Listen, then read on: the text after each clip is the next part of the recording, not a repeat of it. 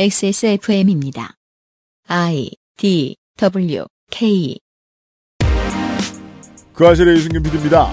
이상평론이 최초로 준비해본 문화비평 시간 드라마 지옥 이야기입니다. 이거 어차피 모두가 다루고 있지 않은가? 저희의 첫 질문도 비슷합니다. 그 많은 사람이 다루는데 왜 특정한 부분은 분석하지 않는가? 2021년 12월 두 번째 목요일에 그것은 알기 싫답니다.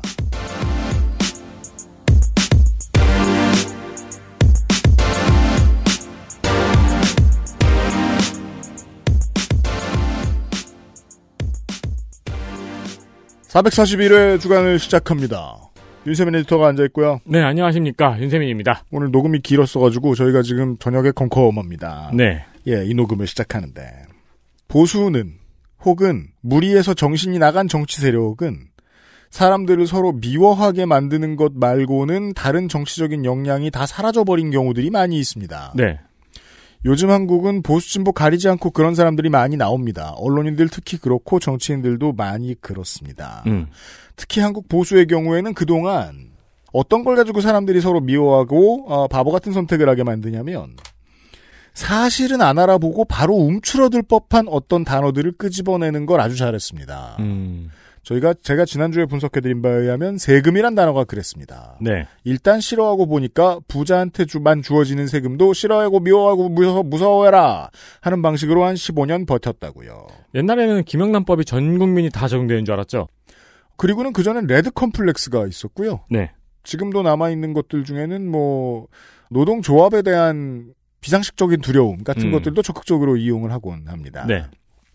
그리고 지난 2년간 한국 언론이 열심히 그리고 한국 포털이 열심히 밭을 갈아온 어, 새로운 혐오의 장에는 백신이 있습니다. 어, 백신을 무서워해라 무서워해라라고 열심히 사람들을 독려했는데 사람들이 거기에 넘어갈 만큼 멍청하지 않았고 어, 결국 한국은 무지무지하게 빠른 속도로 80% 이상 그리고 맞아야 하는 사람들 중에서는 90% 이상의 백신 접종률을 이루어냈습니다. 그리고 단기간에 만들어진 백신의 부족한 점, 점 때문에 아직까지도 많은 인류가 고생을 하고 있지요. 그 틈을 타서 한국 언론은 하나를 더 생각해냅니다.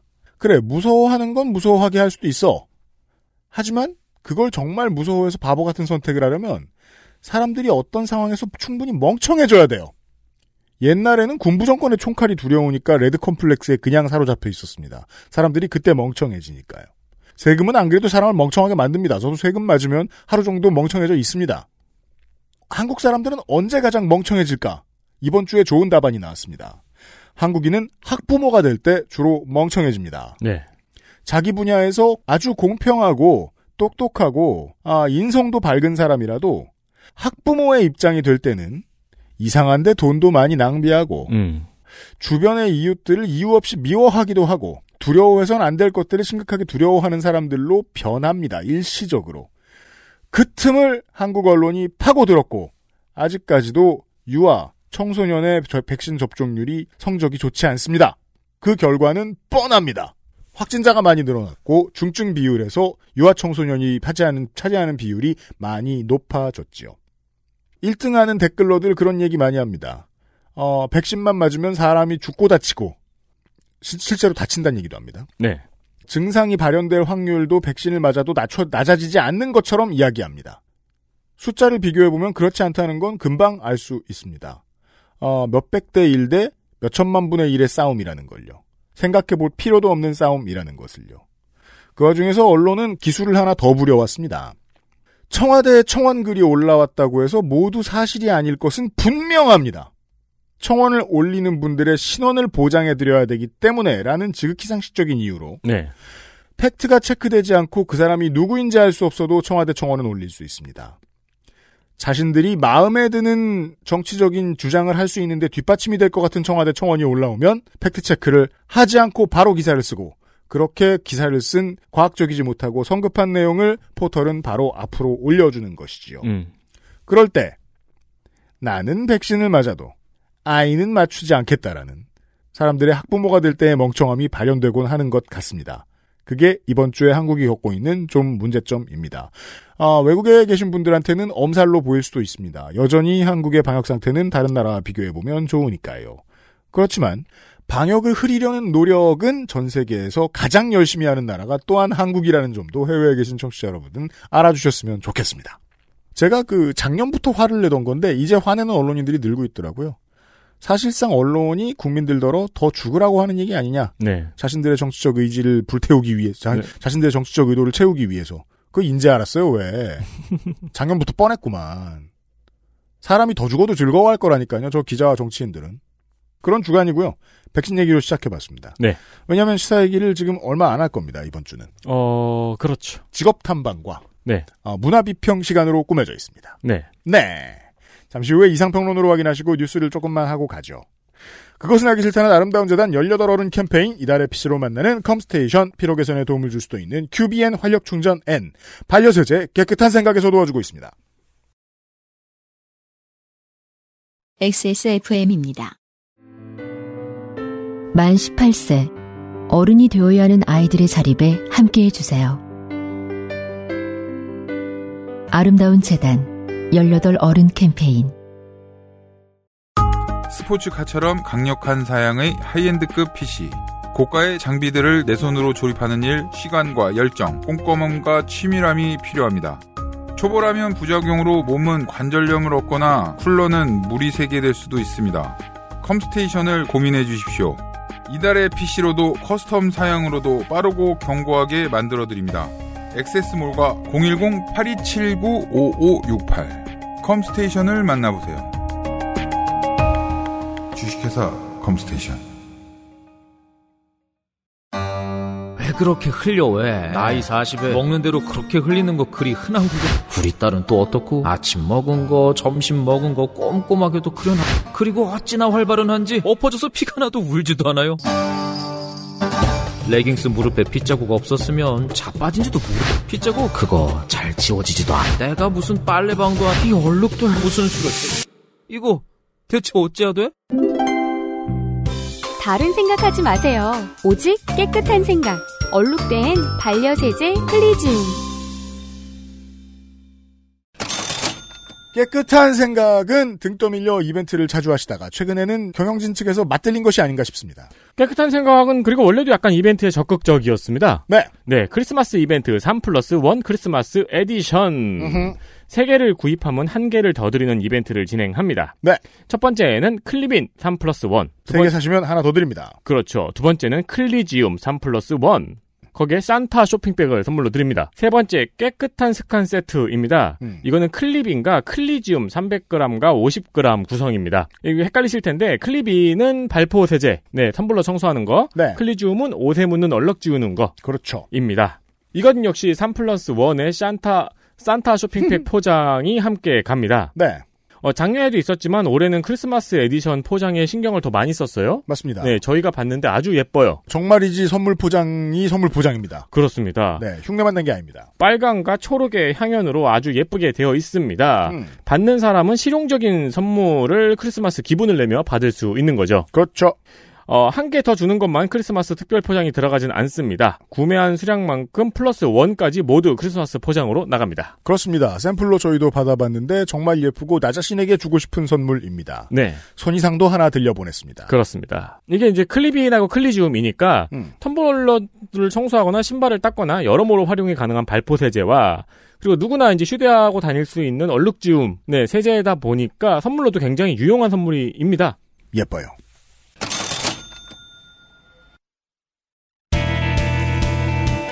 뉴스 roundup History in the making. 저희가 뽑은 기억하면 나쁘지 않은 이번 주의 뉴스 roundup의 뉴스들입니다. 미국 데이비슨 대학교 농구팀에 소속되어 있는 이현중 선수가 NCAA 애틀랜타 애틀랜틱. 애틀랜틱 10 이 주의 선수로 선정됐습니다. 네. 영혼이 없죠. 됐대요. 이걸 간단하게만 설명을 드려야죠. NCAA에 소속되어 있는 대학팀은 겁나게 많죠. 어, 농구팀을 운영하고 있는 대학교만 해도 350개 정도에 이릅니다. 근데 350개 팀이 리그를 하면 한 선수가 4학년을 다 다닐 정도, 다, 다 다니는 동안 시즌을 치르지 못하겠죠. 음, 그렇죠. 그래서 어, 리그를 여러 개 만들어 놨습니다. 네. 그것도 디비전 1, 2, 3 이런 식으로 위계가 있습니다. 잘하는 팀 디비전이 따로 있습니다. division 1입니다. 애틀랜틱 10이라는 리그는 여러 개의 큰 디- 어, 리그들이 있는데 division 1 리그들이 있는데 그 중에 좀 못하는 저 1등들 중에 좀 못하는 리그입니다. 애틀랜틱 10. 아무튼 금주의 선수입니다. 이현중 선수는 이번 시즌에 평균 득점 18점, 7.3 리바운드, 2.3 어시스트를 기록하고 있습니다. NBA만 가끔 보시는 분들은 이거 뭐 그냥 2옵션 정도 아닌가라고 생각하실 수 있지만 대학 농구에서는 이게 에이스 성적입니다. 왜냐하면 40분이고 어, 수비도 더 타이트하거든요. 빠르고 정확도 높은 슛이 주 무기입니다. 야투율 51%, 3점 슛 성공률 43.1%, 자유투 성공률 85.7%를 기록하고 있고, 네, 이대로 유지하면 아마 그 학교의 기록일 겁니다. 네, 이, 이 학교는 스테픈 커리가 나온 학교인데, 네. 스테픈 커리를 웃도는 기록이죠, 현재까지도. 네. 샬럿과의 경기에서는 32득점 14리바운드를 기록했습니다. 네. 이 샬럿 대학이 지역 라이벌입니다. 데이비슨 대학에. 네. 그래서 나름 지역에서 중요한 더비인데 이때 스타성을 뽐내는 바람에 지역 언론이 지금 터졌습니다. 이 소식을 전해드리는 이유는 어, 저의 전형적인 제가 뭘 했습니까 저널리즘입니다. 제가 이현중 선수 미리 지켜보시라고 말씀드린 지가 한참 지났죠. 하지만 그렇다고 이 정도까지 잘할 걸 예상했다고 하면 그건 거짓말이고요. 그 시즌 예상이나 선수의 미래를 예상 이런 건 다 점성술의 영역이라고 저는 생각합니다. 부상은 비일비재하고 네. 심지어 이제 처음에 잘해서 좋은 계약을 따낸 다음에 그 계약이 부담스러워서 망하는 선수들도 많이 있거든요. 사람들이 예상한 것보다도 훨씬 크게 성장을 해버렸습니다. 3학년에. 11월 말 12월 초 지금 이번 주에 이번 2주의 선수를 받았는데 한 주간의 성적은 22득점 12리바운드였고 출전 시간이 늘어나면서 기록이 더 좋아지긴 했는데 좀 전에 말씀드린 대로 40분밖에 안 뛰는 NBA는 48분이죠. 대학 농구에서 저 성적은 전국구급입니다. 그리고 독특한 점은 발빠른 외곽 슈터에게서 기대하지 않았던 골밑 장악 능력이 너무 많이 키워졌다는 겁니다. 네. 왜냐하면 3점 성공률이 4할이 넘는 선수는 작전상 리바운드 참여 안 시키기도 하고요. 그리고 몸을 보호하기 위해서 굳이 본인도 가운데 안 들어가는 선수도 많습니다. 음. 실제로 하는 거 보면 슛 쏘기 전후의 이동 범위가 엄청 넓어졌습니다. 작년에 비해서. 어, 내년에 좋은, 좋은 소식을, 내년이나 내후년에 좋은 소식을 기대하시는 분들이 있을 텐데, 드래프트 말이죠. 근데 드래프트 이전에, 내년 3월에, NCAA division 1 토너먼트, 좀 더 익숙한 표현으로는 3월의 광란, March Madness죠. 음. 이현중 선수가 다니는 데이비슨 대학이 만약에 올라가면 그때부터는 본격적으로 현지 언론이 스텝 커리를 들먹일 겁니다. 이 March Madness 토너먼트의 데이비슨 대학 역사상 최고의 성적이 8강입니다. 당시 에이스가 커리였고요. 지금은 시즌 3분의 1 정도를 했습니다. 보통 시즌을 30경기 정도 치르는데요. 대학 농구가. 최근에 연승을 하기도 했고 이현중 선수를 중심으로 돌아가는 팀으로 자리 잡은 뒤에 더 강해졌습니다. 이거는 뭐 꾸준히 지켜봤던 사람으로서 선수 부모님 빼면 누구도 이 정도 예상 못했을 거라고 저는 생각을 하고 향후에도 사람들 기대를 넘어가는 무슨 일이 생길 가능성은 높습니다. 네. 주목해서 보시면 이제부턴 재밌을 겁니다. 스포츠 뉴스가 두 개가 헤드라인입니다. 네, 무술 강사 유대경 씨가 브래들리 스콧과의 경기 복싱률로 했던 경기였죠. 네. 네, 이 경기에서 6라운드 판정패를 했습니다. 저 때문에 근데 뭐가 뉴스야? 유대경 씨는 자신이 만든 WCS라는 무술을 가르치는 사람이에요. 음, 근데 실력에 대한 논란이 있습니다. 전체적으로 인생이 논란이 많습니다 이분이. 네. 어, 이번 경기는 유대경 씨의 입장에서는 여러 논란을 종식시키기 위한 경기이기도 했고요. 음. 격투계 팬들과 관계자 입장에서는 속된 말로 저 사기꾼의 실체를 밝히는 경기로 음, 주목을 받았습니다. 네. 경기 결과에 대해서는 브래들리 스콧이 유대경 씨보다 25kg나 더 신장 그 차이가 나요. 네. 네. 그리고 나이도 10살이나 더 어립니다. 음, 그러니까 유대경 씨가 10살 더 늙은 거죠. 네. 게다가 브래들리 스콧은 전 UFC 파이터예요. 이런 사람을 상대로 6라운드를 버틴 것 자체가 대단하다는 평가를 받고 있습니다. 네. 이 결과를 떠나서 저 따라가 보면요. 무슨 10가지가 넘는 무술을 터득했다고 인터넷에서 스스로 많이 주장하고 다니는 분이에요. 네. 많이 알진 못하지만 제가 아는 무술하는 분들은요. 한두 가지도 자기가 잘한다는 말 쉽게 못합니다. 제대로 배운 분의 하나요. 그렇죠. 예. 10년 전에는 이분은 해외 선물 투자 상담을 하던 분이었습니다. 그러다가 지금 사기 혐의가 있죠. 문제는 국내 MMA 팬들 중에도 이 사람을 아는 사람이 드물었다 보니까 본인이 주장하는 정보가 고지고대로 받아들여지기 쉬운 해외의 팬들이 좀 생깁니다. MMA 시장은요, 프로레슬링 시장보다 논란과 가십을 더 좋아합니다. 실력과 무관하게 경기 중계 구매가 확 늘어나기 때문입니다. 네. 그래서 패턴은 좀 다릅니다만 무슨 넷플릭스나 디즈니처럼 격투 중계 플랫폼인 FITE라는 곳이 있습니다. FITE. 네. 여기가 직접 이 사람하고 계약을 합니다. 그리고 대체 어떻게 된 건지 모르겠지만 많은 경기를 치른 자기보다 나이가 어린 베테랑을 버텨낸 거죠. 이게 참 인생에 이상하게 재미있는 점이라고 생각을 해서 소개를 해드립니다. 정도로 가질 않고 심지어 그리로 가서는 안 되는 길도 막 돌아가던 어떤 사람들이 뭔가 성취를 이뤄낼 때가 있어요. 그리고 그걸 보고 그 모습을 보고 망가지는 사람들이 있습니다. 갑자기 그 사람이 하는 이상한 말을 다 믿게 되거나 음. 아니면 그 사람이 너무 미워서 사실을 왜곡하고 부풀려서 비난하거나 이런 식의 팬들과 안티팬들이 나올 겁니다. 이 사람에 대해서.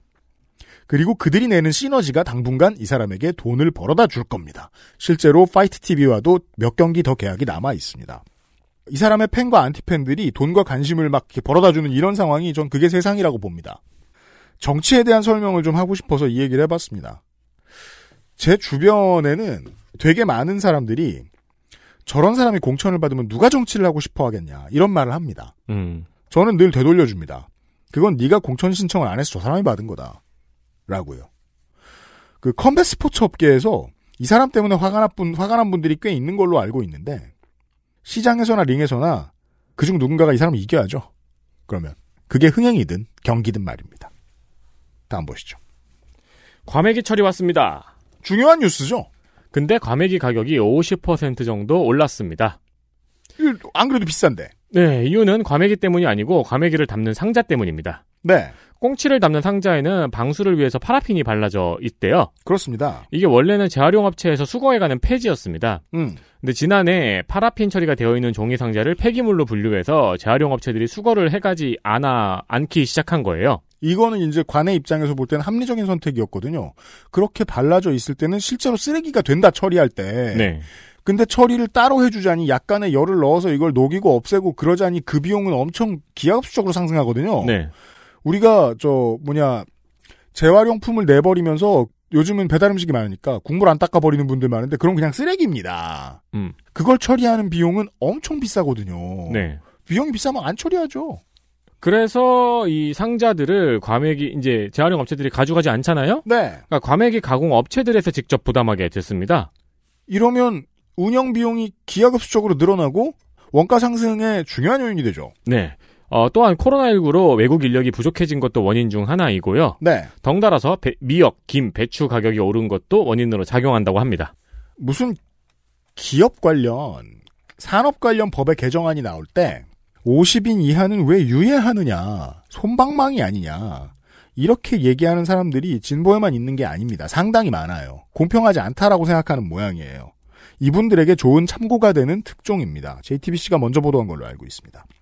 기업은 기본적으로 돈이 흘러가는 곳에 섞여 들어가게 설계가 됩니다. 그렇지 않겠다는 거는 뭐 물고기가 산등성이에 살겠다는 거니까. 돈이 빠진 나머지 세상의 흐름에 잘 대처하는 건 기업이 아니라 정치고 행정이고 시민사회죠. 거기서 돈 벌어오는 기업이 가는 길을 미리 닦아놓는 거라고 생각합니다. 그게 법이고요. 음. 규제고요. 그러면 대기업에 대한 차별이 아니냐는 질문이 돌아옵니다. 큰 기업은 발주를 바꿔도 주문량이 많으니까 소요비용 상승폭이 둔화됩니다. 네. 정 마음에 안 들면 경우에 따라서 언론사를 통해 정당을 통해 로비를 할 수도 있죠. 대응팀을 바로 만들 수도 있습니다. 그걸 과메기 생산자가 혼자 할 수 있을까요? 행정이 길을 깔아줘야 되죠. 방수가 되는 재활용 자재를 싸게 구할 길을 터주든지 아니면 면제를 해주든지. 음. 예. 그리고 방송사하고 메이저들은요. 메이저 언론들은 외국인 노동자 입국이 막혀서 생긴 일만 보도해도 천년만년 일거리가 있을 텐데 이런 건 보통 한 줄만 다루더라고요. 실제로는 과맥이 아니라 모든 밥상에 올라가는 것들의 가격이 올라간 주된 이유 중에 하나라는 걸 다시 강조드리고요. 네. 네. 미국 바이든 행정부가 베이징 동계올림픽에 외교 대표단을 보내지 않겠다고 발표했습니다. 이상하게 대선 처리라 그런가 요즘은 해외에서 일어나는 중요한 뉴스들이 거의 보도가 안 되는 것처럼 대선 처리라 그렇죠. 느껴질 때가 많이 있습니다. 이거 중요한 뉴스죠. 네, 이유는 신장 지역의 인권 침해 제노사이드 때문이라고 밝혔습니다. 네, 그러면 보통 세계 시민들은 코웃음을 칩니다. 단 외교단만 가지 않는 거고 미국 국가대표 선수단의 올림픽 참가와는 상관이 없습니다. 네, 정기적으로 지금 계속 하고 있습니다. 선발전. 네.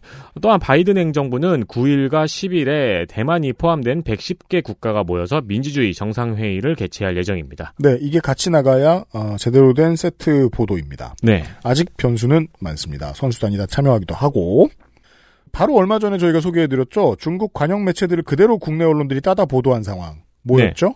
미국과 중국이 정상회담을 사이버로 했는데 미국이 대만에 손을 놓았다. 대만 독립을 인정하지 않기로 했다. 그렇게 떠들었던 언론들 반성문 한 줄 안 씁니다.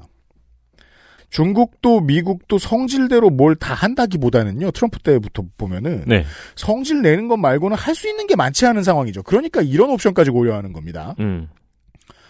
어, 삐진 티. 그렇습니다. 거기에 세트로 미국이 대만을 끌어들이죠. 예측하는 게 어렵지 않습니다. 중국은 남북한을 끌어들이려는 시도를 하고 있을 것입니다. 음. 봐라 너네 지금 종전선언이 여기까지 왔는데 니들이 지금 대만 붙들고 강짜 놓을 때냐 정도의 메시지를 고려합니다. 한국의 입장에서는 대미국 액션은 어떻게 취하느냐. 한국하고 대만은 이미 같은 고생을 한 번 합니다. 반도체와 관련해서 필요 이상의 정보를 미국에게 내놨죠. 국감 시간에 전해드렸습니다. 네. 그리고 미국은 무슨 보상을 하겠죠. 얘기가 된 상태일 겁니다. 그 사이 지점 어딘가에서 오늘도 조율을 하고 있을 겁니다. 여기까지가 참고하실 만한 내용이라고 저는 생각합니다. 왜냐하면 국내 언론이 그렇게 보도하지 않기 때문이에요. 강대국이 올림픽에서 뭐 하나 안, 한, 안 한다는 메시지가 지금 나왔죠. 그리고서 한국 언론들이 제목을 어떻게 뽑죠? 종전선언 물 건너 가나. 음. 같은 제목을 뽑고 마는 건 너무 밥 같습니다. 지금도 변화의 여지가 많습니다. 다른 전문가들도 이 얘기를 하고 있을 거라고 생각합니다. 어딘가에서. 전 전문가 아니고요. 아저씨요. 그렇죠. 윤석열 캠프의 노재승 공동선대위 노재승 공동선대위원장의 과거 발언이 주목받고 있습니다. 노재승 위원장은 과거에도 SNS에 5.18 관련 발언이나 뭐 기타 등등 여러 발언으로 문제가 된 바 있습니다. 네. 일배식 발언을 했다거나 일배 발언을 어, 리트윗한다고 그러니까 그 어, 자기가 다시 저 회람한다거나 네. 이런 단어를 처음 써. 네.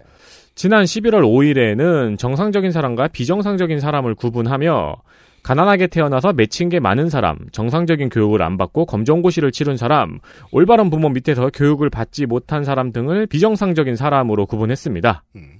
그리고 올바른 부모 밑에서 교육을 받지 못하면 지리산 빨치산들을 국가 유공자로 지켜 세운다고 했는데요. 음. 교육을 받지 못했는지 올바른의 맞춤법이 틀렸습니다. 네, 리을 받침이 아니고 다르게 썼더라고요. 네, 심지어 이 독특한 게 음. 올바른의 리을 히읗 받침을 쓰는 것은 북한의 표준어거든요. 아, 그렇군요. 네. 네. 요즘 뭐 많이 화제가 되고 있기 때문에 찾아보신 분들이 계실지 모르겠는데 이 노재승 씨가 이야기한 것들을 추려보면 제가 예전에 그런 주장을 드린 게 지금 뒷받침이 됩니다. 실제로 한국의 보수가 원하는 좀 젊은 축에 속하는 사람들이 원하는 혹은 한국 시민 전반이 원하는 보수의 그림은 극우에 가깝고 그 극우에 가까운 걸 가장 제대로 표현해낼 수 있는 사람들은 바른미래당에 참여했던 유승민 계다라고 저는 생각합니다. 음. 어떻게 주장해야 할까요? 교회 세력도 있고 네. 어, 옛날 군부의 잔존물들도 아직 저 정가에 남아 있고 김종인 씨처럼 이런 현재의 기득권들을 다 빼고 나머지 모든 사람들을 차별해 가면서 새 세대가 다 차지하자. 요런 식의 주장을 하는 극우가 나오면 한국에서는 합리적 보수가 나왔다고 4, 50% 땡길 수 있다고 저는 생각합니다. 음, 음. 그게 한국인의 진짜 바램을 상당히 많이 표현해 주거든요. 네. 다만 유승민계가 탈당을 했었고 어, 복당을 하고서도 코어 거리가 있는 모습을 보일 수밖에 없는 이유는 다른 결탁해야 하는 구세력이 너무 많거든요. 그 말을 다 하기엔. 하지만 그럼에도 여전히 결론은 누가 기득권이 되든 간에 극우적인 메시지는 달라지지 않는다는 겁니다. 노재승 씨 같은 얼굴만 젊은 사람들이 하는 말이 이걸 예상할 수 있게 해주죠. 세상에 저건 트럼프라 하는 말이야. 브레이바트에서나 하는 소리야. 그게 평균이에요. 네. 한국 보수에.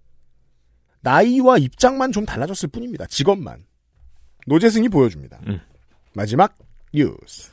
기자실과 출입기자단 문제를 가장 오랫동안 지적해온 언론사는 당연하다시피 네. 미디어 오늘입니다. 지금은 그 옆에 셜록과 뉴스타파도 함께 이 문제에 항의를 하고 있고요. 네. 이 새 언론사는 작년 12월에 서울고등법원과 서울고등검찰청에 출입을 신청했으나 받아들여지지 않았어요. 음, 그래서 올해 3월에 소송을 냈습니다. 그렇죠. 서울 고법과 고검은 기자단 출입은 기자단 자율에 맡긴다는 입장을 밝혔습니다. 그런데 서울행정법원에서는 출입증 발급 거부 처분을 취소하라고 판결을 내렸고요. 네, 어, 미디어 오늘의 손을 들어줬습니다. 그렇습니다. 법원은 기자실과 출입증 발급을 기자단 자율에 맡긴 것은 법적 근거가 없으며 고법과 고검이 직접 재량권을 행사해야 한다고 판단했습니다. 그렇습니다. 기자실이 가지고 있는 권력이 법적으로 좀 불분명한 것이 아닌가라는 해석을 한 적이 있는 판례가 될 가능성이 높아졌습니다. 네. 올 가을 기준의 법조 출입사가 42개인데 연합뉴스, KBS, MBC, SBS, YTN, 뭐 조중동, 뭐 이런 뭐 한국 경향, 한겨레, 문화, 국민, 서울신문, 한, 한경, 매경 뭐 이런 데가 쭉 있어요.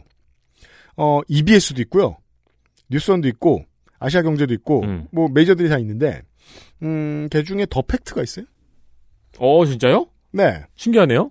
이상하죠? 네. 여기는 정치부를 시작한 지도 얼마 안 됐고, 저희가 몇 번 지금 해석해드린 바와 같이 잘하는 건 주로 파파라치인 사람들인데 음. 원래 연예부였는데 카스트를 좋아한다고 알려져 있는 법조 출입 기자단이 이걸 왜 들여보내주기로 했을까? 그러게요. 네. 역시 카스트보다 친구 먹는 게 중요하다는 걸 알 수 있습니다. 친구를 어떻게 먹었는지에 대한 설명은 생략하겠습니다. 저도 본 것처럼 어, 생생히 듣진 못했기 때문에 법조 기자단이 이걸 뽑을 수 있는 권력을 주었기 때문에 기자단도 변질되고 기사의 내용도 변질되지 않겠느냐. 음. 이 권력을 유지하기 위해 뭘 할까를 자연스럽게 생각할 수밖에 없는 시스템이 돼 버렸으니까. 그러면서 좀 더 검찰 편향적인 기사를 쓸 수밖에 없는 사람들로 변해왔다. 그걸 바꾸는 중요한 어, 시도가 되겠죠. 현재 어, 미디어 오늘과 함께 기자실 출입증을 달라라고 한 회사들은 매일노동뉴스, 프레시안, 민중의 소리, 인사이트 코리아, 법률방송, 아주경제, 일요신문, 시사저널, 뉴스버스, 시사인, 조세일보, 뉴스타파, 뉴데일리 등이 있습니다. 기사 잘 쓰는 언론사들이 꽤 있는데요? 어, 나름 뭐, 일단, 제가 그래 더 팩트를 얘기하는 거예요. 더 팩트보다 전통이 있고, 그렇죠. 네. 네. 구력 있는 기자들도 많은 곳인데, 맞습니다. 게다가 좌우를 가리지도 않죠. 그렇죠. 그러니까 네. 그리고 보수적인 언론사라 하더라도 취재력은 있는 언론사들도 있고요. 네. 게다가 이 시스템이 바뀌면, 구직 기자들이 자기 성깔 죽여가면서 검찰 측 손을 들어주고 싶은 본, 그러니까 본능적인 공포를 느끼지 않아도 되거든요. 음. 그런 욕망에 시달릴 필요 없거든요. 성질껏 기사 써도 될 수도 있습니다. 적응하는 데는 시간이 걸리겠지만요. 처음에 들어왔을 때 이 다른 이렇게 저저 지금 신청한 취재 기자 저 회사에서 나온 취재 기자들 따돌림도 당할 수도 있고 그렇겠죠. 아, 시간은 좀 필요할 텐데 중대한 변화가 생길 기로에 놓였습니다. 검찰 개혁이라는 게 이렇게까지 전방위적인 일입니다. 네. 언론도 뭘 해야 되는데 미디어 오늘이 중요한 일을 했다는 사실을 하나 알려드리면서 뭐 결국엔 기자실 폐쇄로 가야겠죠. 뉴스 라운드업이었습니다. XSFM입니다. 가장 본연의 것에 집중했습니다. 기본에서 답을 찾다. 새로운 건강기능식품. 건강 스타일엔 튜비엔. 본 광고는 건강기능식품 광고입니다. 한 해를 마무리하는 지금 한 살을 먹는 것이 걱정스러운 아이들이 있습니다.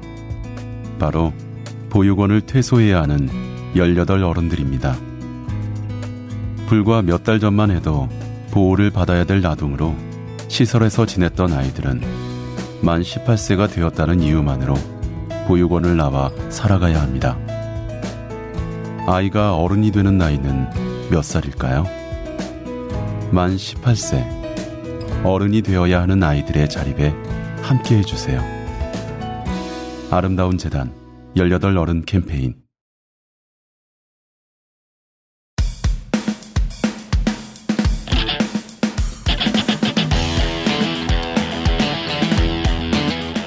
여러 가지 문제로의 다양한 접근. 이상 평론.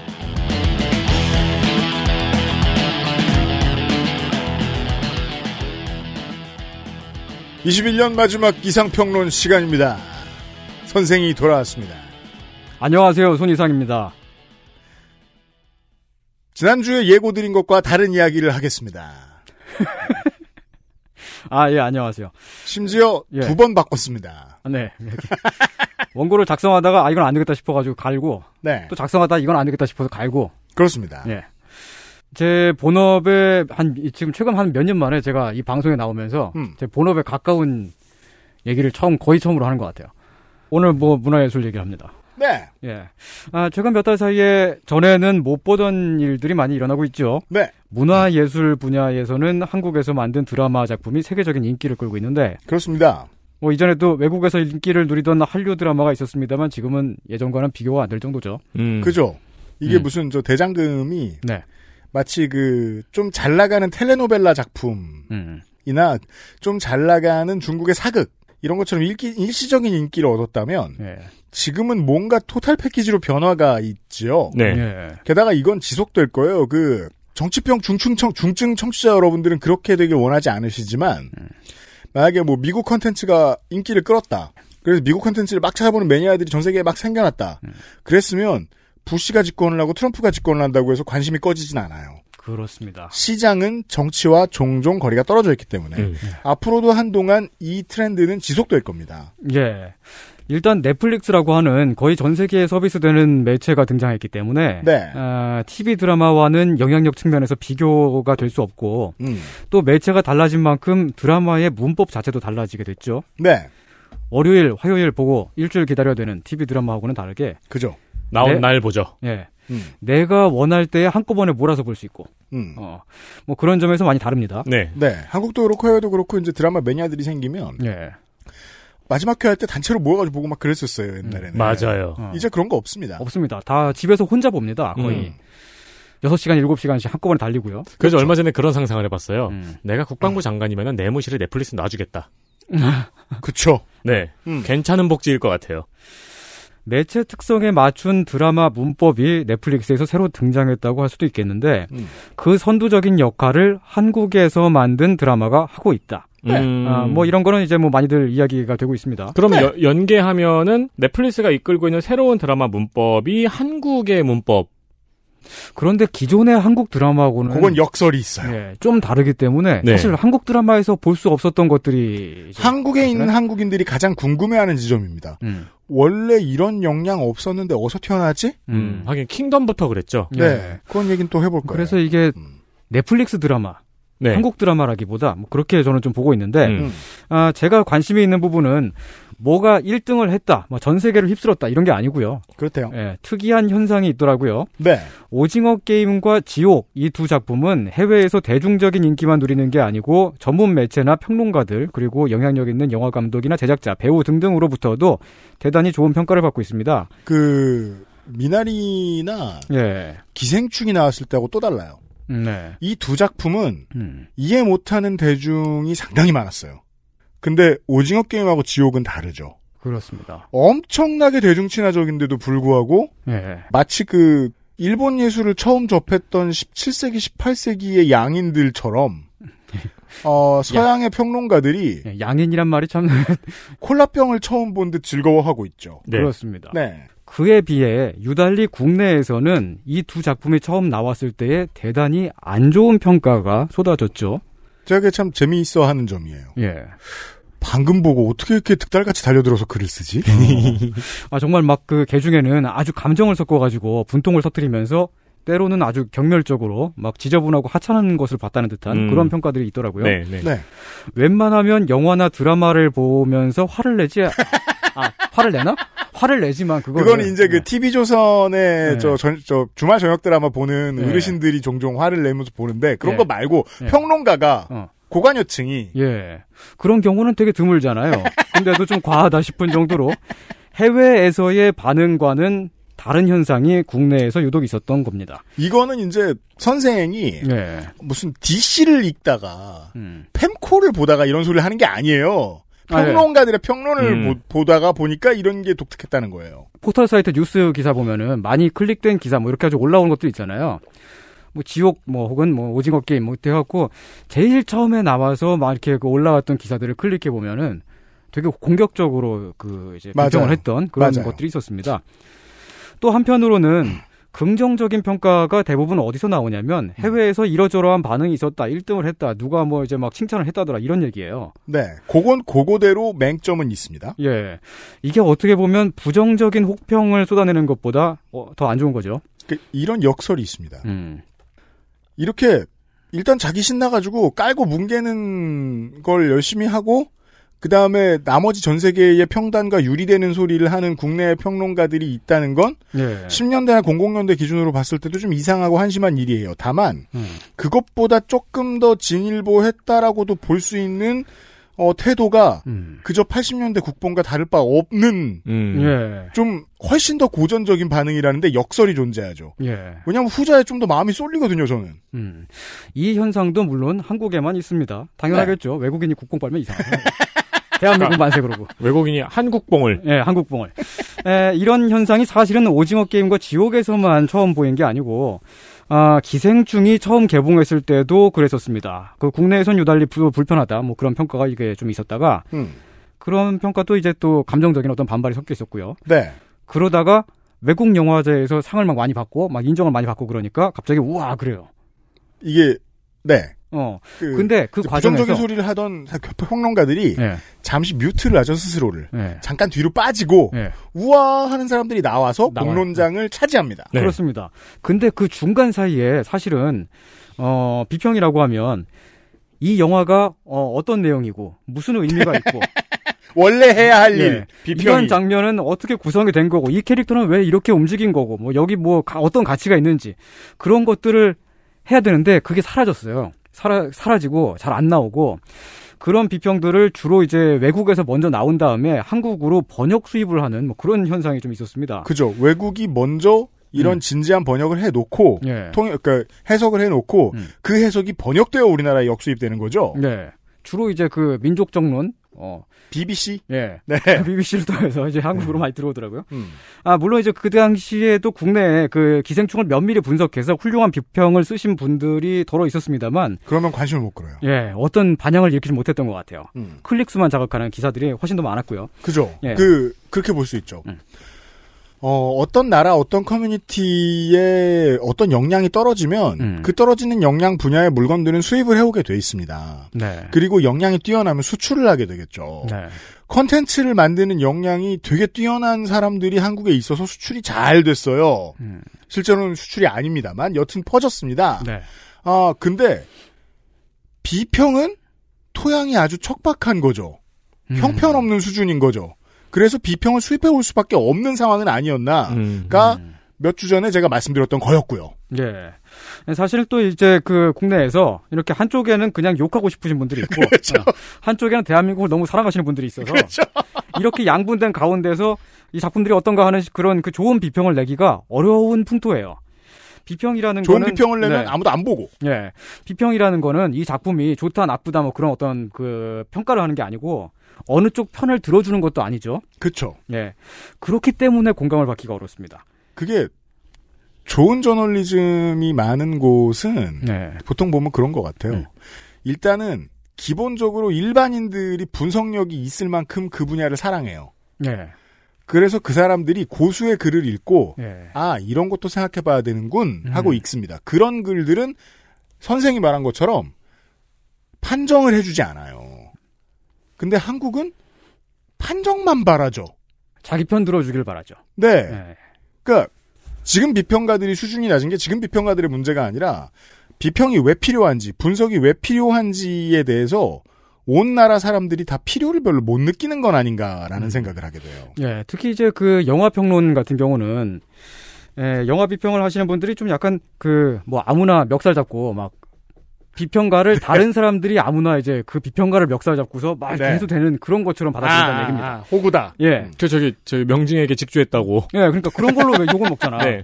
이게 영화 비평이 좀 아무래도 이제 영화가 그 대중적인 매체를 다루다 보니까 음. 미술 비평하고는 좀 달라요. 네. 미술 비평가는 그렇게 욕을 먹지 않습니다. 대신에 그런 사람이 존재한다는 걸잘 몰라요. 음. 미술 비평에 관심이 없어요. 예, 그 아무나 막 팔 걷어붙이고 따지고 그러진 않지만 예, 미술에 몰라요. 대해서는 뭐 대중은 그래서 얼마야만 궁금해합니다. 그렇죠. 그렇죠, 예. 네. 예, 아무튼 이제 그 오징어 게임과 지옥도 기생충처럼 그런 현상이 강하게 나타났는데 음. 분명히 이 작품들의 불편한 요소와 그 불쾌감을 자극하는 장면, 그러니까 이제 그 비판할 만한 어떤 장면들이 있는 건 사실입니다. 음. 그런 면은 그 그런데 그러면 그 좋은 부분은 없느냐? 좋은 부분이 사실 넘쳐나죠. 훌륭해요.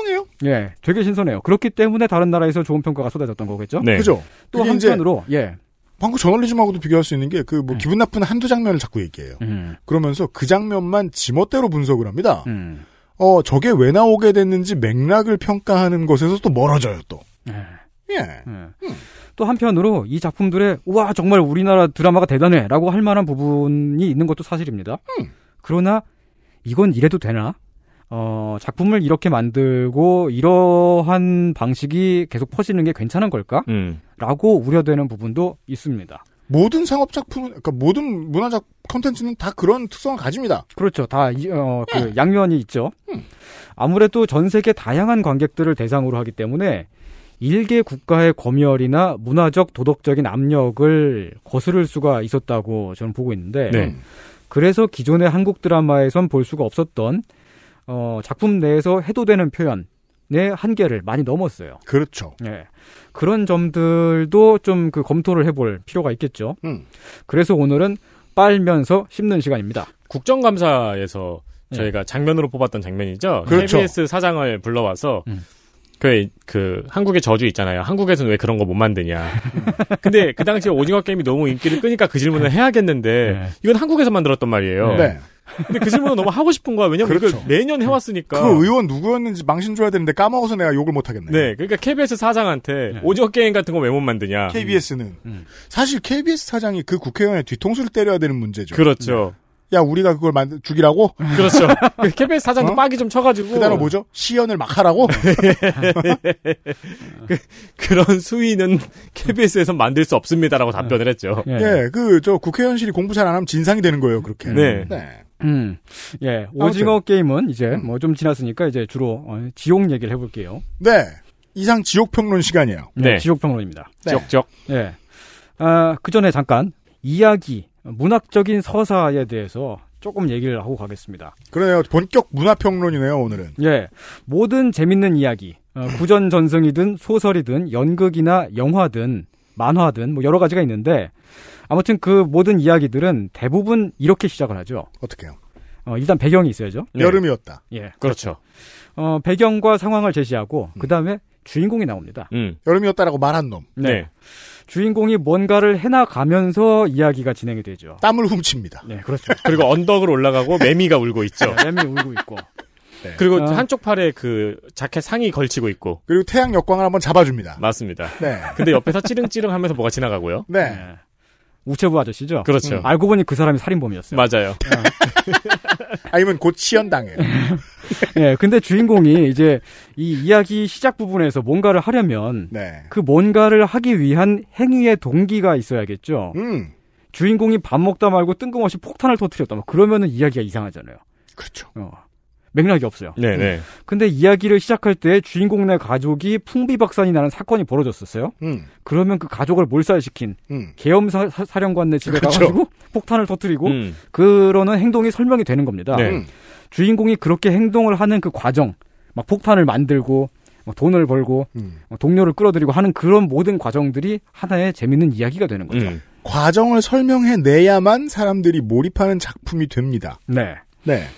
에, 그래서 이제 대부분의 이야기는 처음에 시작을 할 때부터 주인공에게 강렬한 사건을 던져주면서 시작을 하죠. 음. 이게 이제 이야기의 발단인데 첫 사건이 강렬할수록 주인공이 앞으로 하게 될 행위에 더 적극적인 동기가 됩니다. 그래서 이야기를 전체적으로 끌고 가는 힘이 생겨요. 그래서 보통 음. 마이클 베이 같은 경우에는 터지고 시작하고, 예. 네. 그렇죠. 음. 네. 죽고 시작하고, 네. 왜냐면 마이클 베이는 그렇게 하지 않으면 설득력 있는 스토리를 만들어내는 법을 모르는 사람이거든요. 그렇죠. 네. 네. 예. 첫 사건이 별로면 이야기가 진행이 안 돼요. 그래서 왜 옛날 그런 패러디 영상 있잖아요. 마이클 베이가 만든 타이타닉 뭐 이런 거 하면은 네. 배 이렇게 빙하에 부딪혔는데 폭발하고 그렇죠. 사람이 뿅 하고. 막. 튀어나가고 빙하에서 악당들이 나 총 쏘고. 거기서 시작을 해야 돼, 이야기가. 나중에는 그 무슨 디카프리오가 컵 떨어뜨렸는데 그것도 폭발하고 막 그래요. 그 영화가 그렇게 시작하면 그 사실 되게 어, 저 되게 이상한데라고 하면서도 보게 되잖아요. 아, 그리고 그렇죠. 이게 마이클 베이 전용 개그가 있죠. 그리고서 계속 광원을 노출합니다. 맞아요.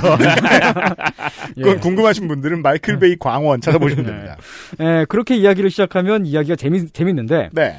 예, 뭐 그냥 주인공이 길을 가다가 새똥에 맞았다. 음. 뭐 이런 걸로 시작이 되면은 아이씨 하고 땡이에요. 근데 그게 아니고 음. 그 중국의 지배자가 돼서 예. 저 새는 해롭다 이렇게 말해버리면 설득이 안 된다고 재미는 있겠지. 그건 사우스 파크 정도면 재미있겠지. 음. 네. 근데 이제 그 최민식 씨가 다짜고짜 감옥에 갇혀서 15년 동안 군만두를 먹어요. 이렇게 이야기가 시작을 하면 네. 최민식 씨가 탈출한 다음에 뭔가를 할 거 아니에요. 그 군만두를 먹인 사람을 찾아가서 뭘 하겠죠. 그렇죠. 어, 그러면 그 과정이 하나의 재밌는 이야기가 되는 겁니다. 그게 이제 그 2000년대 이후에 영화가 만들어낸 어, 새로운 표현 기법, 아주 쓸모 있는 기법이죠. 저는 이거를 이제 누굽니까? 영화 얘기할 날이 우리가 별로 없으니까. 예. 배트맨 trilogy 누구죠, 감독님? 저기 저기 저기 저기 저기 크리스 크리스토퍼 놀란. 크리스토퍼 놀란 그저 놀란네 집안 사람들이 그 영화 메멘토를 통해서 예. 시간을 뒤집는 표현하는 간단한 방법을 설명해 내잖아요. 그게 네. 벌써 20년 됐습니까? 그렇죠. 그 다음부터는 그때만 해도 사람들이 그걸 이해를 못했어요. 아니 이게 앞뒤가 자꾸 바뀌는데 어떻게 이해를 해? 네. 근데 지금은 그 기법이 보편화되면서 20년 후에 인류는 앞뒤를 막 뒤섞은 드라마 쉽게 이해하죠. 네. 예. 그 지금 저 저 저 뭐냐 올드보이 얘기를 해주셨으니까 말이죠. 네. 앞뒤가 바뀌어 있잖아요. 네. 뒤를 첨 전점 찾아, 찾아 나가잖아요. 네. 근데 그렇게 앞뒤를 바꾸는 이유는 뭐냐면 제일 첫 장면에 재밌는 걸 때리기 위해서죠. 음. 그죠? 음. 그 오대수가 음. 캐리어에서 나와가지고 네. 자살하는 사람을 보고도 시니컬할 수 있었던 이유. 네. 그리고 뭔가 되게 위어드한 행동을 하는 이유 같은 음. 거를 던져주고 시작을 하죠. 그걸 우린 두 시간 동안 보게 되, 알게 되는 거죠. 네. 음. 네. 에, 저기 얼마 전에 박서준 씨의 아버지가 돌아가셨어요. 억울하게.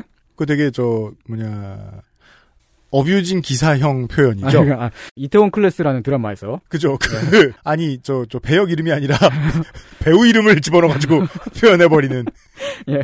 아무튼 이제 지양돼야 할 저널리즘입니다. 그러니까 실제로는 박세로이의 아버지가 돌아가셨죠. 그렇죠. 네. 네. 하지만 이렇게 해도 알아는 들으니까 네. 일단 진행을 선생한테 많은 걸 기대한 적은 없어요. 저희. 네, 그렇습니다. 네. 저, 도저 스스로에게 기대를 하지 않습니다. 에, 근데 그래, 이제. 그 아버지가 억울하게 돌아가셨기 때문에 당연히 복수를 하겠죠. 음. 제가 끝까지 보지는 않았습니다만은 그랬을 거예요. 예상되는 바입니다. 네. 아니 그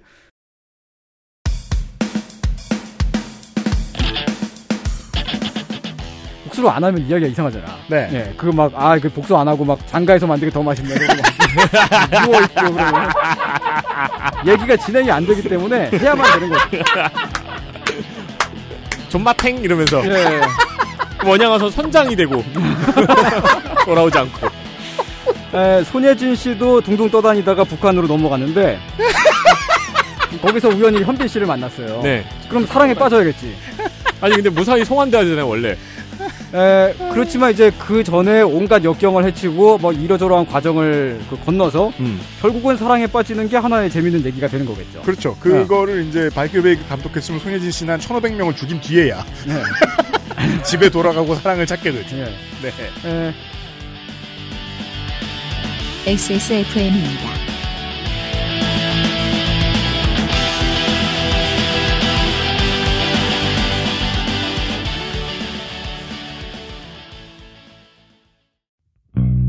개발자가 직접 생산하고 개발자가 직접 답하고 당신의 삶이 조금 더 깨끗해질 수 있게 진짜 청소를 하자 반려세제 깨끗한 생각 정려원의 스타일 팁. 음? 패션 말고요. 이건 건강 스타일. 가장 본연의 것에 집중했습니다. 기본에서 답을 찾다. 새로운 건강기능식품. 건강 스타일엔 튜비엔. 본 광고는 건강기능식품 광고입니다. 게임의 나이가 어디 있습니까?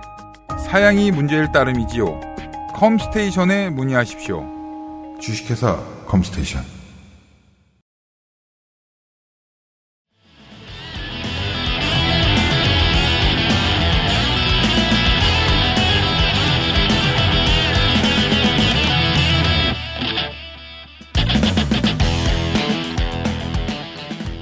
이렇게 그, 그 사람들에게 많이 회자되는 대부분의 재밌는 이야기는 음. 주인공에게 뭔가 사건이 주어지고 그 사건이 주인공으로 하여금 어떻게든 행동을 하게 만드는 이유가 되기 때문에 굉장히 중요한 요소입니다. 맞아요. 후지모토 타츠키라는 작가가 그린 그 파이어 펀치라는 만화가 있는데 그래요? 예, 처음에 시작하자마자 주인공의 여동생을 포함해서 온 마을 사람들이 학살을 당해요. 음. 그리고 주인공은 죽지도 못하고 영원히 불에 타는 몸이 됩니다. 아 그래요? 예. 음. 어, 이 만화가 상당히 싼 말이에요. 되게 아무 내용이 없습니다. 아무 내용이 없는데 그냥 막 그냥 앞으로 나가면서 패고 부수고 막 불태우고 그것만 그냥 계속 반복을 하거든요. 아 내용 없는 타격감 위주의 게임. 네. 예. 만화. 그러니까, 그러니까 그런 느낌의. 예. 음. 그런데도 첫 장면에 그, 그 행위의 동기가 강렬했기 때문에 네. 그 주인공이 빡칠 만한 이유가 되니까 그 그렇죠. 복수의 과정을 재밌게 그릴 수가 있는 거죠. 우리는 보통 작품을 말하면서 라이트하게 즐길 수 있다라고 평론가가 평가하면 네. 설득력을 넣기 위해서 스토리에 힘을 충분히 주지 않았다라는 혹평을 대신한 평가이기도 합니다. 음. 예, 어 그냥 갑자기 다 죽어? 그리고 내용이 안 나와? 네. 그럼 타격감 위주로 봐야지 이렇게 되는 거예요. 그 영화 시작하자마자 끝내기 짤 유명한 거 있잖아요. 뭐요? 쇼싱크 탈출의 경우에는 그 자막만 바꾼 거예요. 음. 인터넷 사람들이 듀프레인 씨 아무래도 당신은 누명을 쓴 것 같군요. 그럼 영화가 5분으로 줄어듭니다. 그리고 그 범죄와의 전쟁 같은 경우에는 최민식 씨가 어디 최씨입니까 물어보잖아요. 네. 그 전주 최씨입니다. 그러면 끝나버리네 그냥. 그리고 존 윅 같은 경우에는 네. 마피아 보스가 전화해가지고 사과하잖아요. 네. 그때 이제 키아누 리브스가 애는 그러면서 크는 거죠. 아니 물론 존익은 그렇게도 그 다음에도 진행될 수 있어요. 억울한 개의 원혼이 아 그렇죠. 존익처럼 막 죽이고 다닐 수도 있습니다만 아무튼 그러면 다른 이야기가 되잖아. 네. 네. 웬만하면 거의 다 어, 주인공이 무슨 일을 이, 그 사건을 겪으면서 시작해야 재밌기 때문에 맞아요. 어, 이제 막 다 그렇게 되어 있는데 음. 그렇지 않은 작품들도 있죠. 음. 어, 그렇지 않은 작품들을 이제 우리가 흔히 예술 영화라고 부르는 영화 작품에서 볼 수가 있는데 그렇죠. 제가 음. 본 음. 어, 이런 류의 설득력 있는 이야기꾼의 이야기를 예. 생략하고도 가장 유명한 감독 짐자무시의 음. 네. 20대 중반에 봤을 거예요. 그 커피와 담배를 보면서 네, 계속 그냥 사람을 바꿔가면서 앉아가 앉아갖고 둘이서 그냥 담배 피고 예. 커피 마시는 얘기잖아요. 예. 그러다가 이제 담배 피고 커피 마시다가 누가 죽으면서 끝납니다. 이건 스포도 아니에요. 왜냐하면 설득력 있는 이야기가 없거든 그 영화에는. 네, 그렇죠. 런 음. 느낌을 처음 알았거든요. 아 이런 방법을 쓰는 거구나. 네. 그 비교적 최근에 짐자무 씨가 감독했던 패턴슨이라는 영화도 네. 반복되는 일상을 그냥 반복하고 끝나요. 네. 아 근데 그 진자모시 영화 중에도 오락성이 있고 그런 재밌는 이야기들이 있어요. 그 저기 로베르토 베니니가 빵, 깜빵에 가는 얘기가 있는데 음. 그거 재밌습니다. 하여간 이제 우리가 흔히 예술 대단한 영- 평가죠. 그 예. 감독 재밌는 영화도 있다. 예, 네. 재밌는 영화도 있다. 음. 하여간 우리가 그 흔히 예술 영화라고 부르는 그런 영화 작품들에서 네. 영화가 시작하고 나서 한 1시간 정도가 지나도록 뭔 사건이 안 일어나는 것들이 있잖아요. 어 그렇죠. 시작해가지고 막 녹차의 맛, 막 그런 아 꽁치의 맛 그런 거에서는 그냥 할아버지랑 계속 그냥 앉아가지고 식탁 앞에 앉아 있어요 그냥. 음. 막 뭐 그냥 그러면 관객은 영화 시작하고 나서 계속 버티면서 봤는데 이게 뭔 내용인가 모르는 겁니다. 그렇죠. slow movie라는 유행이었죠. 카모메 식당을 시작으로. 음. 그게 무슨 내용인지 알려면 계속 생각하면서 머리를 쓰면서 봐야 돼요. 음. 근데 한 시간 이상 그러고 있긴 힘드니까 네. 대부분 잠을 자게 되죠. 그리고 단순하게 머리를 자꾸 굴리는데 답을 못 찾으면 원래 잠을 자는 게 네. 인지상정입니다. 네. 그렇습니다. 네. 아, 그럼에도 불구하고 작가주의 감독들이 자꾸 그렇게 영화를 만드는 이유가 있습니다. 음. 주인공의 행위의 동기를 던져주면서 이야기를 시작해버리면 결말을 우리가 알 수 있잖아요. 음. 듀프레인 씨가 왜 거기 들어갔는가? 네. 어. 그럼 그걸 해결해주지 않으면 영화가 안 끝납니다. 그쵸. 그 해결해야만 하니까. 그 해결해야 하는 그런 이야기니까요. 네. 그 저기 제가 그 이태원 클래스에서 박서준 씨가 결국 복수를 했죠. 그러니까 그 적어도 장가가 맛있어로 끝나진 않습니다. 그렇죠. 그렇죠. 네, 복수를 했죠. 근데 네, 복수를 했죠. 예, 그렇구나. 음. 예. 그 대부분의 재밌는 이야기는 시작하자마자 그래서 그 결말을 어, 예측을 할 수가 있게 됩니다. 음. 그렇습니다. 예. 그 아니 뭐랄까요? 맛있는 내가 자주 가는 식당 같달까요? 예. 예측이 가능해서 자주 찾는 것. 그렇죠. 그렇죠. 편하죠. 그게 상업성의 요체입니다. 네. 문학 문학의 경우에는 그게 예측 가능한 스토리가 음. 맛집을 만들어낼 가능성을 높이죠. 음. 그렇습니다. 네. 음. 시작하자마자 아 결국에는 딸을 찾겠구나. 잃어버린 딸을 찾겠구나. 어, 결국에는 지구를 구하겠구나. 등등. 네. 오징어 게임조차도 시작과 동시에 우리가 알 수 있는 게 있죠. 네. 이정재 씨는 죽지 않아요.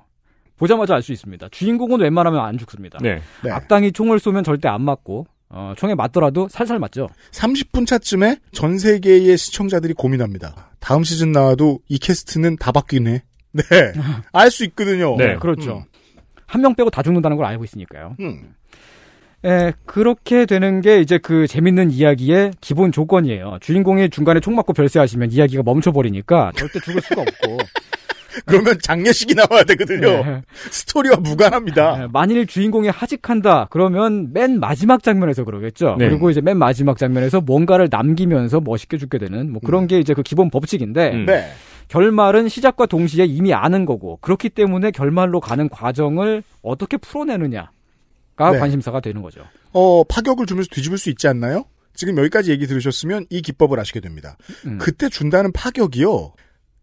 가는 스토리가 진행되는 큰 길에서 많이 벗어나지 못해요. 아까 네. 주라기 공원 결말이 예. 그래서 인류가 멸- 모두 멸망하고 공룡 시대가 도래했다 이러면은 음. 그거 이거나 네. 그냥 그냥 좀 파격을 주면 그 정도인 거지. 네. 실베스타 스텔론이 다 죽였다가 되진 않아요. 그렇게까지 크게 돌아가진 않는다고요. 네, 그리고 결말부에서 처음에 네. 예측했던 거랑 너무 많이 벗어나면서 되게 안 좋게 끝나버리면 음. 사람들이 화를 냅니다. 맞아요. 그리고 그 작품이 아주 작품성이 안 좋은 것이라고 평가를 하기도 하고. 그러니까 오징어 게임 막그 음. 저 에피소드 4에서부터 제이슨 스테덤이 나와.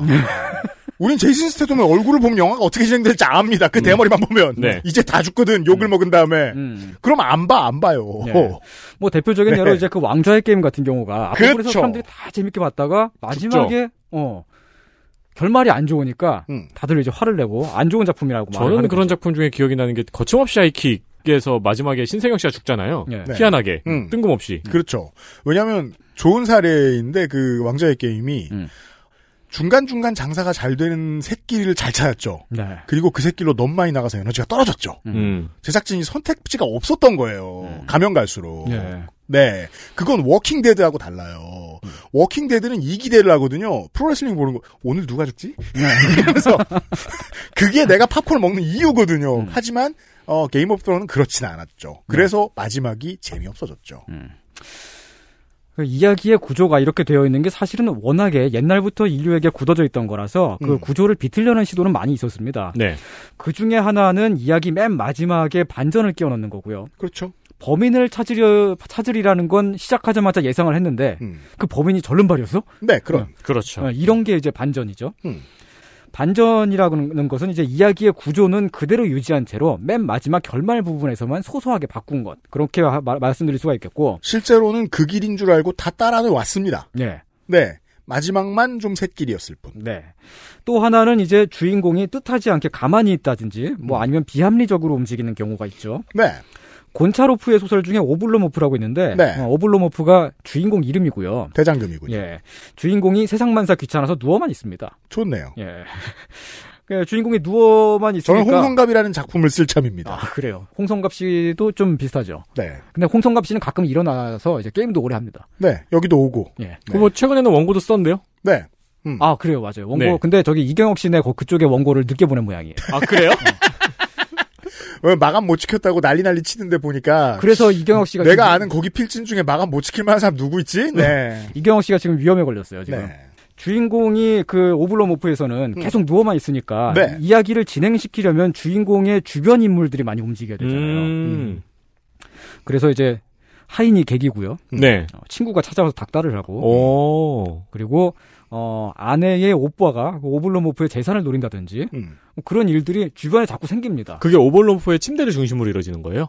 거의 그렇죠. 음. 중간에 이제 그 배경이 살짝 살짝 바뀌는 그러니까 그 친구가 닥달을 해가지고 오블로모프가 나갔다 오는 장면이 있긴 있어요. 네네. 근데 그게 이제 중요하진 않아요. 음. 주인공은 그냥 사건이 자꾸 주변에 쌓이는데 누워만 있고 음. 그냥 천장 보고 누워서 생, 생각만 하고 그러다 죽어요. 이거 이거 여기까지만 들어온 본 콜렉터랑도 되게 비슷하긴 한데. 아 그렇죠. 근데 거기에 덴젤 워싱턴 원래 오- 못 움직이는 상황이에요. 아, 네. 이 사람은 움직일 수 있는데 귀찮아서 안 움직인 거고 음. 그리고 이제 이야기가 굴러가면서 이것저것 일들이 주변에 막 벌어졌는데 그걸 어 해결을 안 합니다. 수동적 주인공. 네. 근데 이제 이런 경우에는 주인공이 움직이지 무슨 의지가 없기 때문에 그걸 보는 사람이 납득이 안 돼요. 이게 무슨 내용이나 도, 도대체. 그래서 이런 류의 이야기는 보는 사람만 보는 오독스러운 이야기가 되고요. 그 실제로 이 그 드라마들이 최근에 바꿔내고 있는 게 예. 80년대까지의 작품들을 보면은요. 나, 나열돼 있는 많은 캐릭터들 중에서 주인공이 가장 합리적이고 정의로운 경향을 가지고 있어요. 예. 왜냐하면 일반인들이 생각하는 제일 좋은 사람이어야 일반인 관객들이 따라갈 수 있으니까 그 스토리를. 그렇죠. 어. 그걸 점점 비트는 작업이 시간이 지나면서 되고 있죠. 네. 어떤 특수한 성격을 가지고 있고 어떤 점은 꽤 모났어. 그 모난 점이 일관적이야. 네. 그래서 옛날에 좋은 선인 같은 주인공이었으면 어, 하지 않았을 선택들을 하고 옛날 사람이었으면 능동적이었 옛날의 주인공이었으면 능동적이었을 걸 수동적으로 대처해. 그래서 당하거나 못된 짓을 하거나 그런 사람으로 변해가거나 하는 그런 변화들을 자꾸 하고 있는 시도하고 있는 이유도 여기에서 벗어나기 위함이군요. 음, 그 주인공이 이제 악인이거나 혹은 그 도덕적이지 않은 행동을 마구 저지르거나 그런 경우는 네. 오히려 관객들이 그걸 보면서 아 막 사이다를 막 사이다다 막, 막 그런 어떤 쾌감을 느껴요. 음. 그걸 위해서 주인공이 악, 그 악당 짓을 하는 거고. 아 브레이킹 배드. 예, 그걸 그 주인공이 그냥 아무것도 안 하고 있다든지 수동적으로 움직인다든지 그러면 아 고, 고구마를 먹었어라고 사람들이 말을 해요. 그걸 음. 네. 답답함을 느끼고 음. 보는 사람만 보는 작품이 됩니다. 네. 어쨌든 이제 어 뭔가 이제 그 벗어나려고 하는 시도들은 있는 거고 그리고 또 이제 그 이제 그 시작부터 막 이렇게 가는 그런 기승전결의 그런 구조에서 음. 좀 다르게 이제 비틀려고 하는 또 다른 하나의 시도가 아예 처음부터 주인공에게 결말을 알려주고 시작하는 그런 경우가 있습니다. 주인공한테요. 예. 주인공이 이미 답을 아는 상태. 예. 관객들은 시청자는 원래 그 이야기가 시작할 때부터 보자마자 그 결말을 안다 그랬잖아요. 네. 근데 그 결말을 주인공도 알고 시작을 하는 거예요. 음. 아, 오이디푸스 이야기가 그렇습니다. 아 역사가 오래됐군요. 예, 이렇게 그 비틀기가 된 역사가 오래됐다는 거, 됐죠. 그 음. 오이디푸스가 가출을 하면서 이야기를 시작하는데 네. 가출을 한 이유가 그거잖아요. 답을 들었거든요. 예, 너네 집안은 콩가루가 된다. 정확히 그렇게 표현하진 않았습니다. 왜냐하면 그 시절에는 콩가루라는 단어를 그렇게 쓰지도 않았을 네. 것이고. 너 너는 아버지를 죽이고 너의 어머니를 취하게 될 것이다라는 네. 신탁을 받습니다. 네. 네. 콩가루가 될 거라는 신탁을 받습니다. 예. 첫 번째 사건을 이렇게 시작하면 결말이 오히려 불분명해져요. 그렇죠. 그 시청자 관객 입장에서는 왜냐하면은 이 주인공이 결말을 알기 때문에 거기서 벗어나려고 몸부림을 칠 거 아니야. 음, 맞아요. 그렇죠. 그러면 이거 성공을 할 것인가 실패하고 그냥 그 예정되는 운명에 결국 그 받아들이게 될 것인가. 그렇죠. 그래서 이제 그 보게 되는데 음. 결국 콩가루가 되죠. 그렇죠. 물론 예. 처음부터 아 알겠습니다 어. 하고 가서 바로 콩가루를 만드는 것보다는 예. 얘기가 좀 되긴 예, 합니다. 그렇죠. 어, 그럼 미리 콩가루를 만들고 그때부터 시작하면 되지 않을까? 이러면서 바로 콩가루를 만들면 그럼 아무튼 이제 짐자무십니다. 막 이야기가 막 네. 가면서 이제 가출을 해가지고 나온 그 집 사람들은 알고 보니까 친부모가 아니고 음. 그냥 길에서 막 어떤 남자를 만나가지고 죽였는데 그게 알고 보니까 친아버지고 네. 그 이제 그렇죠. 예. 그 스핑크스의 저주를 풀고 여왕이랑 결혼을 했는데 알고 보니까 친어머니고 막 이렇게 된 거예요. 음. 그래서 콩가루 집안이 되죠. 그렇죠. 비극적으로. 네. 운명을 거스르려고 온갖 노력을 했는데 결국 벗어나지 못하는 이야기. 기원전 400년 전쯤, 아, 기원전 400년쯤에 이 그 공연을 보았던 관객들은 네. 이미 결말을 알려주고 시작을 했지만 주인공이 운명을 혹시나 바꿀 수 있지 않을까 하고 기대를 하고 그렇죠. 응원을 하고 네. 몰입을 하면서 봤겠죠. 어 매우 그랬을 겁니다. 그래서 맨 마지막에 더 큰 감정을 느꼈을 거예요. 막 눈물 빡, 빡 뽑고 막 그냥 그옆 사람하고 막 부둥, 부둥켜 안고 막 그랬, 음, 그랬을 음. 거예요. 맞아요. 우리에게 알려져 있는 재밌는 이야기라는 것이 이렇습니다. 지금 말씀드린 이런 구조 그리고 비틀기의 시도들이 있었지만 여기서 크게 벗어나지 않아요. 음. 주인공을 통해서 이야기를 풀어나가는 게 아주 아주 대단히 일반적이고 네. 네. 그 주인공은 이야기를 듣는 사람 혹은 영화나 만화를 보는 사람이 몰입을 하면서 자기 동일시를 느끼는 존재여야 하기 때문에 맞아요. 오히려 더 예상이 되는 행동, 더 분명하게 이유가 있는 행동을 하게 됩니다. 맞아요. 등장인물이 예상과 다르게 움직이면 사람들은 그 이야기를 신선하게 느끼는 게 아니라 이상하게 느껴요. 이거 그렇죠. 망작이야. 라고 말을 합니다. 아니 저기 김첨지가 네. 욕을 그렇게 하면서 음. 어이 동대문까지 갑시다. 아내가 아파요. 이러고 집에 갔으면 네. 어, 그렇죠. 그리고 막 먹을 걸 안 사. 집에 가는 길에 아, 설렁탕을 깜빡했네. 타이레놀도 안 사. 어. 이상하잖아요. 영화 실미도에서 네. 설경구 씨가 그 고문에 가까운 훈련을 받다가 방치된 그 설- 설경구 씨가 도시에 들어왔을 때그 음. 원한을 해소하지 않고 네. 음. 스티커 사진 찍으러 다니고 그렇죠. 그렇죠. 시티 투어 버스를 타요. 어, 인생 네 컷을 찍고 네. 헬로키티 굿즈 수집하고 그러면 아, 키티샵 가고. 어, 그렇게 이야기가 이상하게 흐르면 관객들이 싫어. 아 근데 그 설경구가 헬로키티 수집하는 건 재밌겠다. 그렇죠. 그리고 제로투 추고. 어. 근데 재밌는 이야기의 서사 구조, 전개 방식, 기본적인 전제 조건과 굉장히 다른 작품이 최근에 나왔어요. 네. 인류 역사 한 지금 그 이전 한 몇천 년 동안 굳어져 온 이런 방식의 보편적인 틀을 많이 벗어난 작품이라고 할 수가 있겠죠. 네. 그게 드라마 지옥입니다. 자, 논- 본격적인 논평 시간입니다. 예. 예, 사실 이거 나온 지 얼마 안 됐기 때문에 그냥 그러려니 하고 그렇게 그냥 보고 마는데 음. 보통 작품은 아니에요. 분명히 되게 오랫동안 남을 거라고 저는 생각을 합니다. 어, 되게 인상 깊게 봤어요. 네. 이게 이제 그, 어, 평론에서, 한국에서 평론에 어떤 목소리가 많이 들리는가를 방송 시작하면서 설명드렸습니다. 예. 어, 분노러와 국뽕러. 네. 양자 모두 도움이 안 된다는 설명을 지금까지 드렸습니다. 근데 이 분노러도 국뽕러도 네. 지옥을 눈여겨보지 않았어요. 왜냐하면 그 양자는 작품을 분석하는 능력이 없거나 그 능력을 발휘하지 않는 사람들이니까. 음. 그래서 그저 국뽕러들은 오징어 게임의 후광을 입은 어떤 것으로 보았고 네. 분노러들은 어차피 분노에 있었고 그래서 분석에 빈 공간이 생겨버렸습니다. 음. 지금 그리로 들어갑니다. 우리는. 네. 지옥도 처음에 이야기를 시작하면서 관객의 이목을 집중시킬 만한 어떤 사건이 벌어지는 것은 같습니다. 음. 네, 검은 연탄들이 나와가지고 그렇죠. 예. 누굴 해치고 갑니다. 네. 설명할 수 없는 어떤 초자연적인 사건이 일어나요. 네. 그런데 그게 주인공한테 일어나는 사건이 아니에요. 좀 더 정확하게 말하자면은 주인공이 누구인지조차 사실은 분명하지가 않습니다. 그러니까 중간에 전환된다고 봐야죠. 예. 그래서 그 시작 부분을 보면 음. 누구의 시점인지 조금은 알 수 없게 편집되어 있어요. 일부러 의도적으로 그렇게 만들었죠. 네, 보통 그게 그 시점 이동이 아니에요. 예. 아직 그 누구의 시점인지 공개하지 않, 않았다는 걸 알려주려고 했던 거죠. 네. 그래서 첫 번째 에피소드만 봤을 때는 어, 이 이야기를 앞으로 굴려나갈 핵심 인물인지가 누구인지 그게 또렷하게 알 수 있어야 되는데 원래는 근데 그런 게한한 회가 끝날 때까지 거의 그 나오지가 않아요. 음.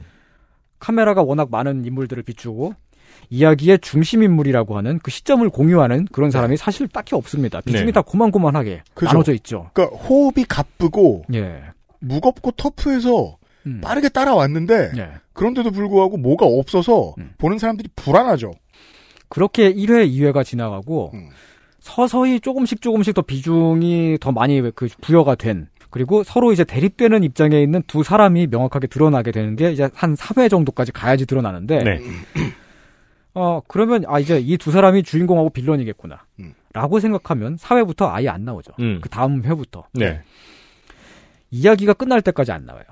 총 6편짜리니까 딱 절반만 나오고 그냥 사라진 겁니다. 네. 엉, 언급이 살짝 되죠. 예. 중간에 기자한테. 음. 음. 그게 땡이죠. 아직까지 질문이 해소되지 않았죠. 네. 어? 주인공은 누구고 주된 서사는 뭐지? 라는 기초적인 질문에 대한 답이 안 나온 거예요. 절반이 지나갈 때까지. 네. 사실은 그리고 끝날 때까지도 안 나오죠. 네. 그 사실 그렇게 보면 그걸 이끌어 나가는 가장 중요한 역할은 그 벌처 닮은 얼굴이네요. 음. 아, 그러네요. 그 이제 봉봉봉 그- 떠가지고. 그 네네네. 너는 뭐, 볼 때만 저도 벌처 생각만 나가지고. 그럼 이제 애들이 지옥- 꼰대라고 네. 생각해. 지옥이라는 이 드라마가 이제 이야기를 주도적으로 끌고 가는 일관된 주인공이 사실 없고 그 벌처 같은 뭐 그런 거가 있기 때문에 예, 그 벌처 드라이버 같은. 주인공에게 주어지는 행위의 동기라는 것도 없습니다. 음. 그런데도 이야기를 그냥 강제로 진행을 시켜요. 그죠? 예. 주인공의 행동이 이야기가 되는 게 아니라 음. 어떤 불가해한 재앙이 어, 인류 인간 사회에 닥쳤을 때 인간 군상을 묘사하는 이야기라서 그렇습니다. 자, 이제 음. 그 일반적인 헐리우드 블록버스터로 잠깐 자리를 옮겨 보면 예.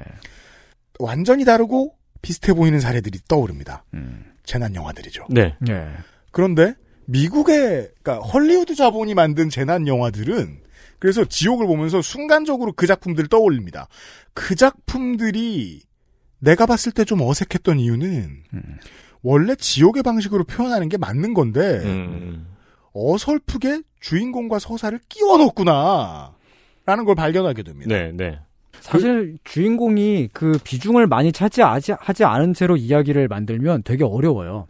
사건과 작가의 거리 조절이 안 되잖아요. 제가 이, 이 이제 오늘의 원고를 읽고서 그런 헐리우드의 작품들을 몇 개 막 돌아보다가 떠오른 공통점이 있어요. 예를 들면 드웨인 존슨 주연의 샌안드레아스. 예. 온 도시가 반으로 갈라지고 무너지고 그러는데 아빠 얘기만 나오죠. 이런 류의 재난 작품들이 많거든요. 사실은- 우주 전쟁 날 때 얘기도. 예, 사실은 이 지옥을 만든 그 연상호 감독도 네. 그 연상호 감독 영화 중에 그 지하철 그러니까 기차 타고서 막 부산행. 예, 부산행에서 서울역. 또 역시 그 주인공이 있잖아요. 있죠. 명확하게 공유가 나오고 네. 마동석이 사람을 패고 네, 좀비도 뭐 패고 정확치 않습니다만 제가 아는 그 헐리우드의 저 작품들은 재난물들은 예. 국내에서 흥행 잘 된 게 흔치 않아요. 그 소구력이 좀 부족해서 음. 라는 걸 음. 한국 시장은 이미 알고 있지 않았을까 싶기도 하고요. 네. 과한 해석일 수 있습니다. 저는 되게 독특하게 본 게 보통의 재난 영화라고 하면은 재난의 종류를 가지고 일단 마케팅을 하잖아요. 음. 화산, 음. 해일, 운석 이런 식으로. 근데 얘는 지옥은? 처음에는 재난의 종류가 뭔지가 궁금하게 관객을 딱 끌어당겨요. 네. 어, 그래서 재난의 종류가 뭐지? 해서 이렇게 보고 있으면은 중간에 감독이 슬쩍 얘기해 주는 것 같아요. 음. 그게 중요한 게 아닐걸? 그 재난 자체에 대해서 맞서 싸우는 사람이 없잖아요. 예, 예, 맞아요. 아, 뭐 이런 전개가 지금까지 전혀 없었던 건 아닙니다만은 이제 그 도저히 동- 등장인물 이름을 다 외울 수 없는 러시아 문학에서 나온 볼수 있는 뭐 그런, 그런 정도죠. 왜냐하면 러시아 문학의 등장인물들은 다 죽겠거든요. 아이고 죽겠다. 아, 이거 죽겠다. 춥다. 그런데 러시아 네. 문학에서도 중간에 비중인물 등장인물을 날려버리는 경우는 없었던 것 같아요. 음. 드라마 지옥이 들려주는 이야기는 매우 매우 독특한 구조로 되어 있다. 어, 뭐 거의 뭐 원형을 찾아볼 수 없는 정도다. 이렇게 네. 말을 하, 고 싶고요. 음.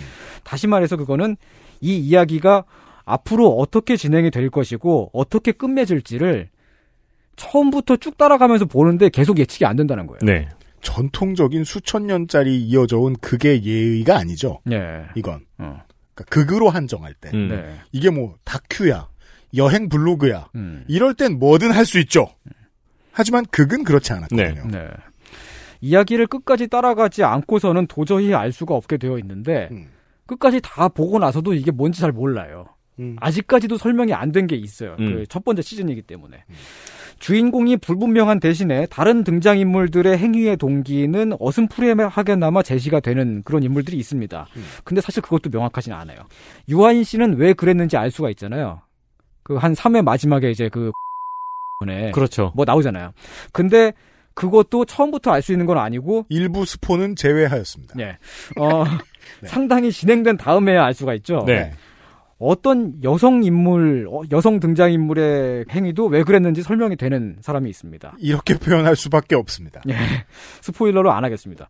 처음에는 사건이 주어지지 않았지만 중간쯤에 어떤 일을 겪거든요. 음. 마땅한 행위의 동기가 되죠. 근데 왜 그랬는지는 설명이 되는데 어떻게 그랬는지는 알 수가 없어요. 그 무- 무기력한 피해자였던 사람이 갑자기 최홍만보다 싸움을 잘한다든지 뭐 그런 장면이 뭐 나오기도 하고. 네. 지옥에 등장하는 인물들 가운데 뭐라도 명확하게 제, 그 실제로 제시가 되는 사람들은 어떤 운명이 선고된 사람들 뿐입니다. 자, 여기서 오늘 정리를 네. 하죠. 아, 그럴까요?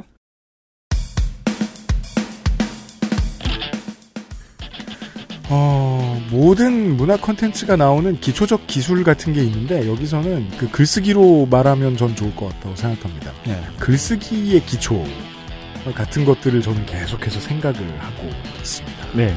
네. 내가 쓰다가 이거 어떻게 벗어나지? 라는 생각조차 해본 적 없는 것들이거든요.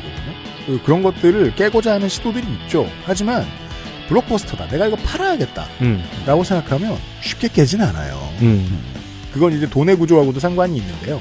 이런 작품을 이렇게 해서 이렇게 팔면 얼마를 줄게 하는 게 확실해 있었던 그리고 얼마를 팔면 얼마를 더 벌어 이 기회는 몇 개 되지 않는 기회야 이런 게 확실했던 10년 전 이때까지만 해도 이렇게 파격을 내놓을 수는 없 내놓을 수는 없었습니다.